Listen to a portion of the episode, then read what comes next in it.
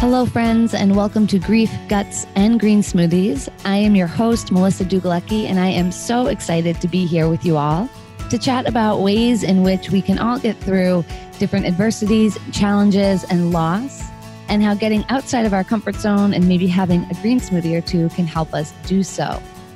We will cover different topics ranging from interviews to recipes to sharing my own stories of my grief journey and the loss of my daughter Layden and I'm honored to be able to share her light in hopes of helping you spread yours. Now let's dive in. All right, everybody, today we are talking traditions. This is something that we talk a lot about this time of year, right? As we are approaching Thanksgiving, we're coming off of Halloween, and then we're entering the holiday season with so many different holidays that people celebrate and honor. Right? In my family, I grew up celebrating Christmas there are so many different variations of that. But regardless of which one we choose, it's not about which specific expression of a holiday, right? It's about the traditions at the root of holidays, which has really had me thinking about traditions in general. And today I'm actually going to talk about the weight, the heaviness that can come with traditions, and that often comes from misunderstanding. So if you have ever felt a little bit more tense around the holiday season, a little bit stressed, overwhelmed, maybe on eggshells, this episode is definitely for you. We are talking traditions. Let's dive in.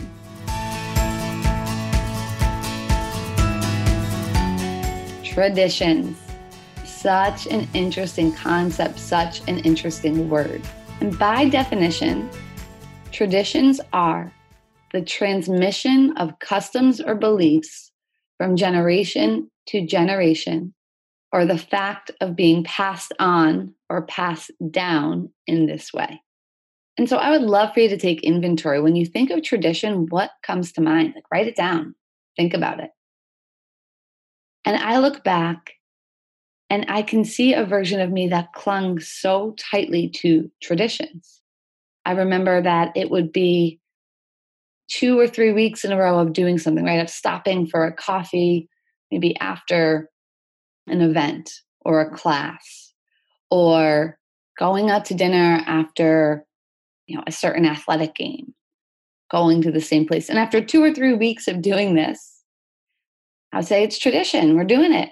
Right it's tradition. We're all going to do it. Right? Have a potluck dinner before um, certain events or games. And i'm talking a lot around athletics. My background's in athletics and tradition lies very heavily in athletics. Right? For me it was whether what bus seat I was sitting on, or, you know, it can be very intermingled with superstitions, right? Doing certain things the same way over and over, and it was passed down as traditions. And what I was seeking was a sense of safety, a sense of control. And I'm not alone in this, but I'm sharing my own experience as how I've come to understand it to help you with yours. So, traditions is this act of something being passed down, but so often we can cling to tradition or put the label of tradition on something when we are seeking the energy of safety, of control, of predictability, of that reassurance of, oh, we've done it this way two, three, four times, we're going to continue to do it that way. And that makes me feel safe. So we're going to call this a tradition.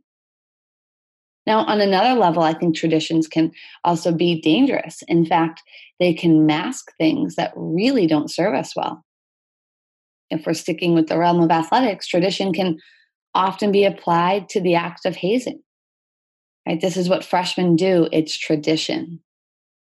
And if we step back and look at what team actually means, and if we step back and really tease out the intent of those quote unquote traditions, right? It's to impact culture, right? It's to create a sense of belonging. But the means of many of those traditions actually do the opposite, right? It creates a culture of fear. We know those low vibe cultures aren't going to sustain long term growth. And so I challenge you today to really evaluate your understanding and your relationship with traditions, especially around this holiday season, because what they do so often is put this intense pressure and weight to do things a certain way, right? If you've received something being passed down to you, now you've received that energy. That's a bit of a weight. maybe you've grown that energy and maybe you feel like you need to grow it to eventually pass it down. But while you're carrying it, man, that can be a burden. Right? Or maybe you go along with certain traditions or do certain things because that's the way it's always been done. Now, I have nothing against routines or traditions or things that feel really good that we do. Absolutely. Right? We don't have to mix things up for the sake of mixing things up. However, we also don't have to do the same things just for the sake of doing the same things. Because if we're always evolving and our families are always evolving and our friends are always evolving, how can it possibly be in alignment to always do the same things around these quote unquote traditions if we're not all aligned in the same places? It's impossible. It's absolutely impossible. And I talk a lot about stress coming from a lack of alignment. Well, I believe a lot of the stress of holidays comes from a lack of alignment because we're not aware, right? We're not clear. We're going through the motions and doing things that we quote unquote should do, eating things that we quote unquote should attending something because we're supposed to, hosting something because that's the way it's always been done. We've got to strip down these pressures. We've got to let tradition be a high vibe place of joy and connection and not this low vibe weight, right? Of guilt or fear, of shame, of should. Because if we allow traditions to come from those vibes, then they're not accomplishing the intent they're sought out for. Right? Because nobody started or implemented a tradition to make it stressful or heavy. So let's not allow them to be that. Let's let go of that other stuff. And there are ways that we can do that. There are absolutely ways that we can do that and alleviate that pressure and make more space for the connection, for the joy, for the love. So, here are some things I want you to do as you evaluate and decide how to navigate and integrate traditions into your life. First thing I want you to do is see where can I alleviate some pressure? If something's feeling heavy or unaligned, where can I alleviate some pressure? Is this coming from the word should? Where did this start? Does it still align with our current state of being or with my current state of being? Is it okay for me to choose differently? What new energy can I bring to be aligned? So, alleviate some pressure by really stepping back and assessing alignment, right? Capacity, assessing these different things to see how it serves you. Now, that's usually not as hard to do, right? Once we can do that, we can step back and see it. But then there becomes that fear of, oh my goodness, I can't let, you know, so and so down. Right? I can't let my neighbor, I can't let, you know, my mom, I can't let my friend, my significant other, I can't let them down. And that's where I'm going to offer that it's really a chance for connection you can shift that fear to an opportunity of connection, right? It takes a little bit of vulnerability and courage and just a little bit of time, but it costs you nothing. There is zero price tag to it to building connection. Think of how much money we have spent trying to build connection in our lives. Money that we've spent on food or drinks or gifts, trying to achieve a sense of connection. I'm telling you, it's free. Building connection is free. And it's having that conversation with somebody and saying, hey, I know this is what we've always done. I know this is what we plan to do. Here's where I'm at. This is how things feel the most aligned. What do you think about that? How can we achieve this? What can we shift? It could be as simple as maybe not having everything be homemade, right? Maybe catering, maybe getting some food that's picked up, right? Or delivered or going out to eat. Still spending that time. Maybe it's shifting the time that you spend. Maybe it's shifting the schedule, the days. Maybe it's making something more intimate of a setting, or maybe it's opening it up to be more inclusive of different parties. I am reducing the amount of travel or stops. Who knows? That's the beauty of alignment, right? There's not one way. So think about first where this pressure is coming from, and it's coming from a lack of alignment. So you've got to get clear on what's going to better align with you. Then allow that fear of letting someone down become an opportunity for connection. Problem solve together. Do not go to that person with your solution. Right? Go with an open mind and curiosity. If you go with their solution, it's going to feel like you're pushing on them. Ask them. Sure, have some solutions in mind. Absolutely. But let it be a team effort to get there. When and if appropriate, offer yours as one option and stay open to what their options are. Watch how this connection is going to grow way more than it would over the stress and the chaos of a tradition. Because think about it when we are unaligned and we're trying to force something, how many times have you been at a holiday gathering or a party or doing some traditional theme and you can tell people don't really want to do it and they're half involved or they're on their phones or they're scurrying around high strung and stressed because everything has to be perfect the thing is is they think everything has to be perfect so they can achieve connection and acceptance and love but that stress energy of making everything so perfect is putting a block it's putting a block between accessing that connection and love. So let's get rid of these blockages and let's simplify it. Let's simplify it. And then i want you to bring a presence. I want you to make that your commitment. I want you to align to presence over any tradition because I guarantee you, if your phone is down and you're making eye contact and you're giving hugs where appropriate and you're asking people about their lives and you're listening, you're truly listening, your mind isn't going to a response and you're grateful. You're grateful for being exactly where you are if you bring that presence, that is going to be way more powerful than being in a certain neighborhood at a certain house on a certain day at certain times with a certain perfectly Pinterested recipe. Those aren't the paths to connection. The path to connection is within your own energy. And that's good news because you have full control over it and it's free, right? Save a lot of money this holiday season by changing traditions. Let's do that. And let's put that money towards things that better serve us or give it to charities, programs, or people that align with the true act of giving, right? In the season of giving, let's really give.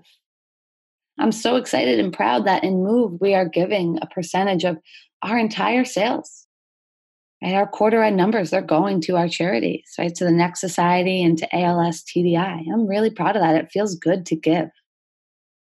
And so can we experience? Can we make our traditions, our new traditions, to not be about what it looks like this holiday season, but to be about what it feels like? Feel that presence, feel that gratitude, feel that connection, feel that giving. You can do all of those things in any format. You can be anywhere in the world and do those things. And how freeing is that?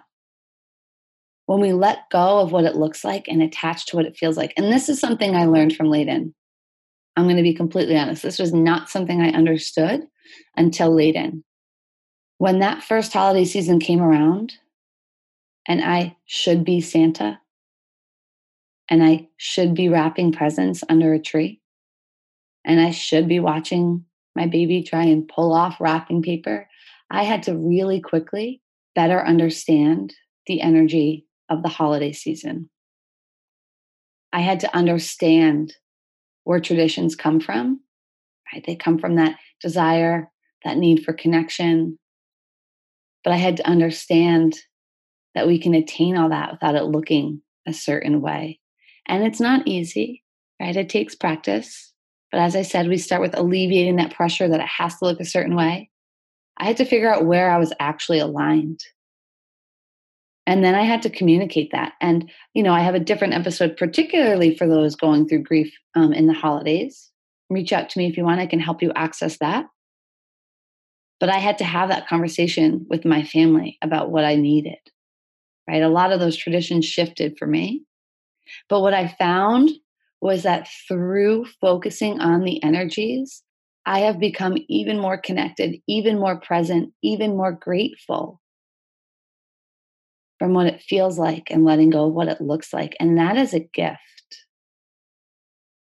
I have found ways to give in the holiday season that feel really good for me, and I can only wish the same for you. Remember, traditions come from this beautiful intent right, of connection, of safety, of control, right? I know control doesn't sound so beautiful, but it's this sense of wanting control around belonging, right? The sense of wanting control around acceptance. So it comes from this beautiful intent of love and connection. But they can manifest in ways that are a lot of pressure, that are overwhelming. And so any year that you have a tradition, enjoy it. If that's aligned for you, enjoy it. But let go of a need to control it. Be there, be present and know that if you don't partake in something or if something changes, your worthiness of love doesn't change. And you have the power to cultivate even more connection and even more love, no matter what it looks like. And how freeing is that? So let's carry forth a commitment for our traditions to be about connection, alignment, presence, listening, gratitude, and giving. And trust that when those are our quote unquote traditions, it doesn't matter what's under a tree, what's wrapped in a box. It doesn't matter who's bringing what casserole, what cocktails, or whose house we're going to. It doesn't matter if somebody can't attend one year. It's not a rejection of you. And you not attending is not a rejection of them. Let's let all of those unnecessary layers go and attach to the energies that are truly the tradition of the season. And that's the energy of love. As you know, I do mindset work and move in group setting. That's something you're interested in, getting that mind, body, or belly. Please reach out ask the question. If you want to work with me one on one, I am not currently taking any new one on one clients. I'm full, but that will likely shift in December. People are always evolving in, evolving out. Please do me a favor. Don't wait for the new year. Don't wait for that. The longer you wait, the harder it is to create change, right? The more we put energy in one direction, the more it's going to grow there. So don't allow that comfort to keep you stuck. Reach out now, have the conversation.